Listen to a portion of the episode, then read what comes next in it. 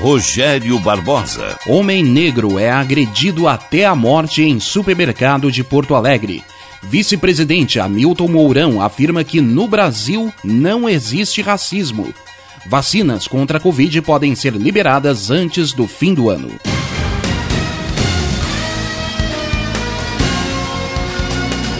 Estação da Notícia. A Brigada Militar atendeu ocorrência na noite desta quinta-feira no hipermercado Carrefour, no bairro Passo da Areia, zona norte de Porto Alegre. Um homem negro identificado como João Alberto Silveira Freitas, de quarenta anos, morreu após ser contido com luta corporal por seguranças do estabelecimento. Conforme relatos colhidos pela Brigada Militar, a vítima discutiu com uma operadora de caixa do mercado. Ao se retirar do local, ele foi perseguido pelos seguranças quando começaram as agressões.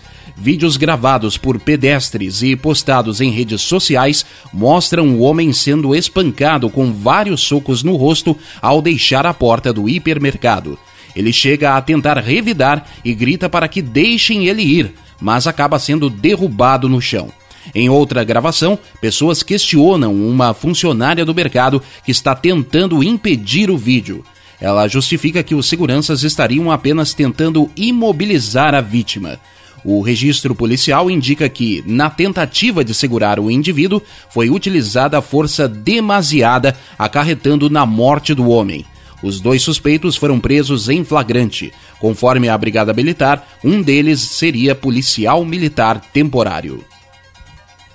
Governador Eduardo Leite cobra rigor na apuração de homicídio em supermercado. Repórter Marcelo Vaz. Na manhã dessa sexta-feira, o governador do estado reuniu-se com a chefe de polícia, o comandante-geral da Brigada Militar e com o delegado plantonista para cobrar rigor na apuração do homicídio. Em pronunciamento pelas redes sociais, Eduardo Leite ressaltou o excesso de violência na ação e disse que as circunstâncias do crime estão sendo apuradas e que os responsáveis serão punidos. Infelizmente, nesse dia vinte de novembro, nós todos nos deparamos com cenas que nos deixam todos indignados pelo excesso de violência e que levou à morte uh, de um cidadão negro na, num supermercado aqui na capital gaúcha. Todas as circunstâncias em que este crime uh, aconteceu estão sendo apuradas para que sejam punidos os responsáveis. Os inquéritos policiais estão sendo uh, levados adiante com muito rigor.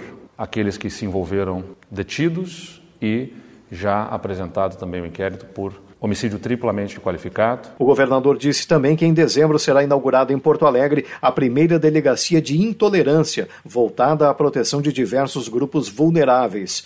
Já o comandante-geral da Brigada Militar, Coronel Rodrigo Mor Picon, explicou o que faz um P M temporário na corporação e o que deverá ocorrer especificamente com o envolvido no crime nos próximos dias, onde responderá a um processo administrativo disciplinar visando sua demissão. Ele tem a função de uh, substituir os policiais militares uh, de carreira que trabalham na rua em funções administrativas, de vídeo monitoramento, são funções internas, né? Então, ele uh, não está uh, no vínculo com o Estado, né, e deve estar respondendo agora um pedido demissionário, né, nos próximos dias e deve ser eh, retirado aí da corporação e responder civilmente o crime. Agência Rádio Web, de Porto Alegre, Marcelo Vaz. As análises iniciais do Instituto Geral de Perícias do Estado na necropsia de João Alberto Silveira Freitas apontam para a possibilidade de asfixia como causa da morte. Segundo o I G P, ainda existem exames laboratoriais em andamento e os laudos definitivos devem ser concluídos nos próximos dias. O Carrefour lamentou o fato, disse que dará apoio à família da vítima e anunciou o fechamento temporário da unidade, além do rompimento do contrato com a empresa de segurança e a demissão do funcionário que era o responsável pela loja. Em dois mil e dezoito, o Carrefour de Osasco, na Grande São Paulo, se envolveu em um episódio de um cachorro que foi espancado e morto por dois seguranças na entrada do local.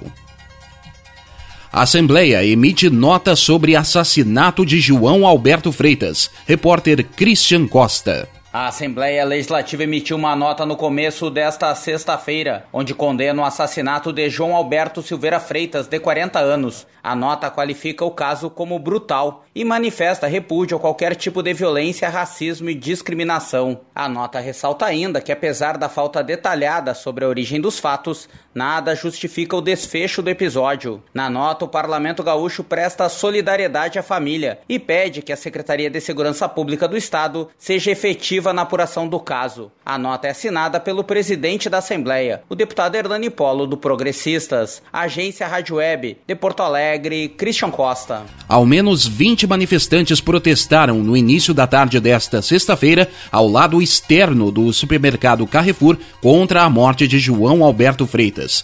Com cartazes, os manifestantes pedem por justiça e pelo fim da discriminação racial. Luiz Fux faz minuto de silêncio por negro vítima de agressão.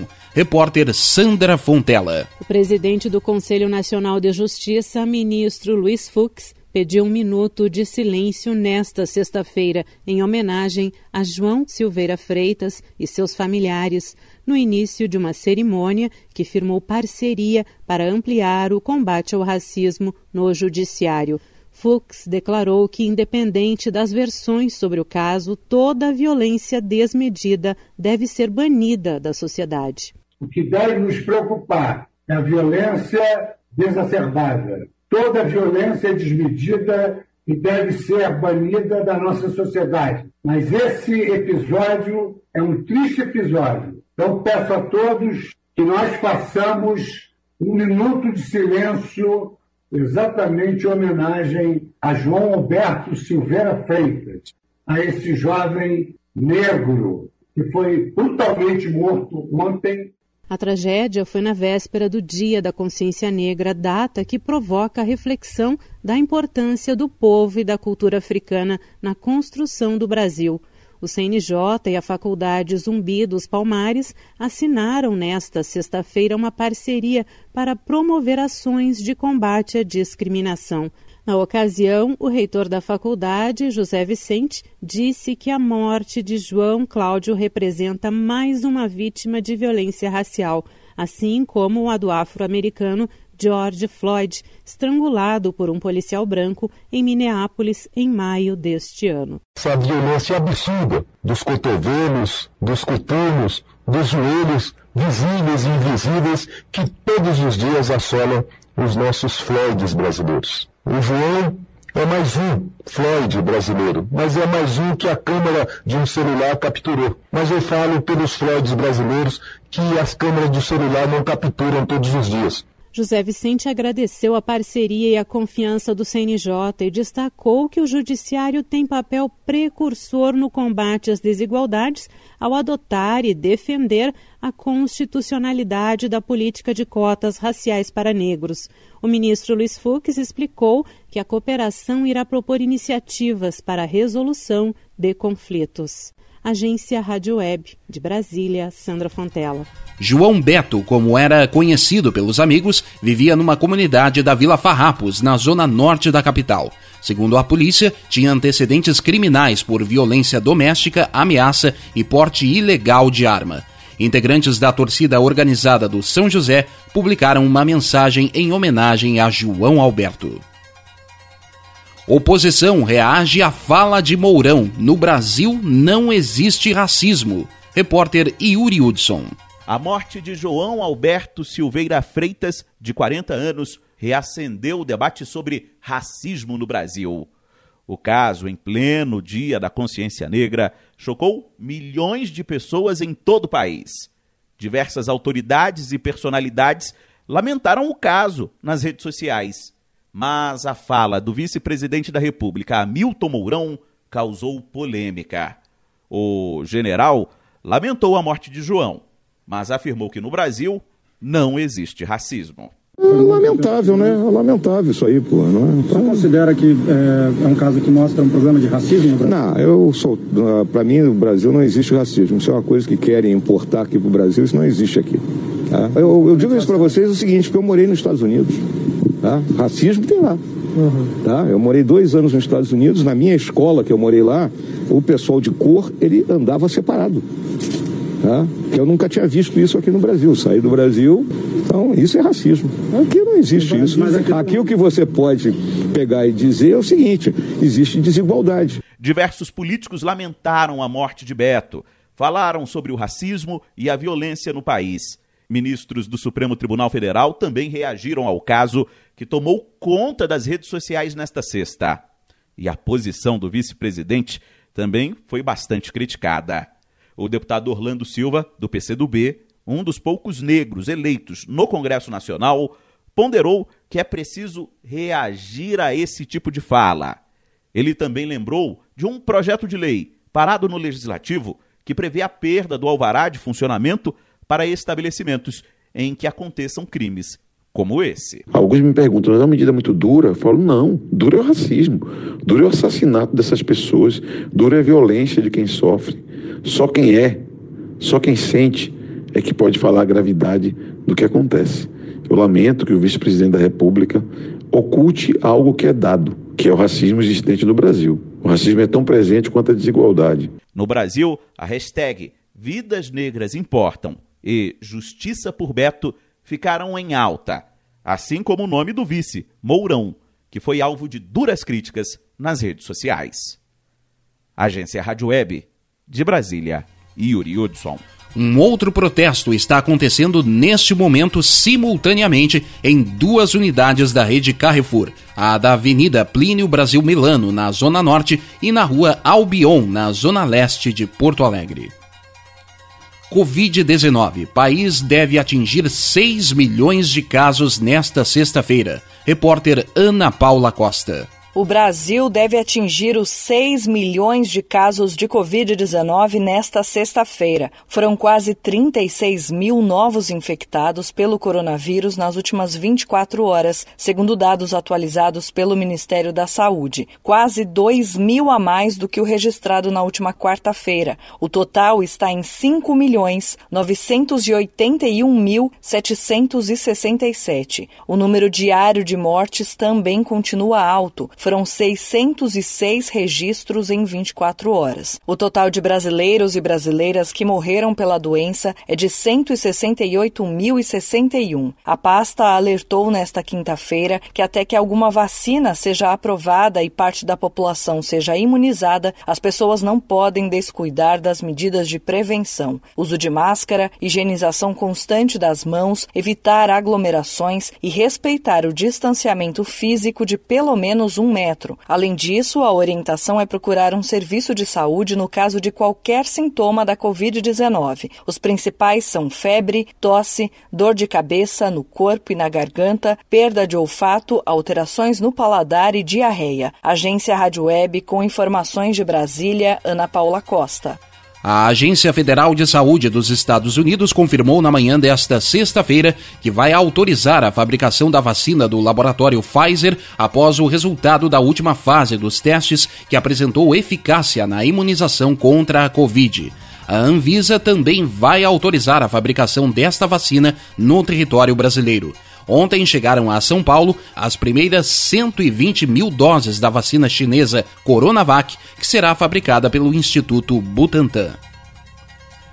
Vacinas contra a Covid podem ser liberadas antes do fim do ano. Direto da Rádio França Internacional, Adriana Brandão. As primeiras vacinas anti-Covid poderiam começar a ser comercializadas nos Estados Unidos e na Europa antes do fim do ano. Os laboratórios Pfizer e BioNTech apresentam hoje pedido urgente para a aprovação de sua vacina nos Estados Unidos. Os dois grupos anunciaram na quarta-feira que a vacina que desenvolvem parceria é noventa e cinco por cento eficaz na prevenção da covid dezenove após os resultados completos dos testes clínicos em larga escala. A Agência Reguladora de Medicamentos dos Estados Unidos não informou quanto tempo levaria para revisar os dados de eficácia, mas há expectativa de que a permissão possa sair em dezembro.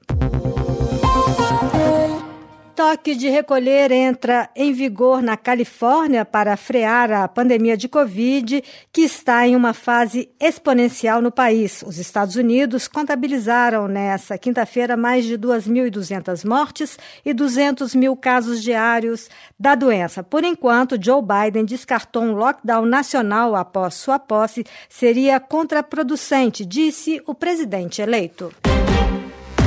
Na França, as autoridades sanitárias acreditam que o pico da segunda onda da pandemia de Covid foi superado. No entanto, o lockdown em vigor deve ser mantido preventivamente. Os índices de contágio estão em queda, mas ainda são altos. O país registrou mais de cento e oitenta e dois mil contaminados na semana passada, contra mais de trezentos e cinco mil há duas semanas.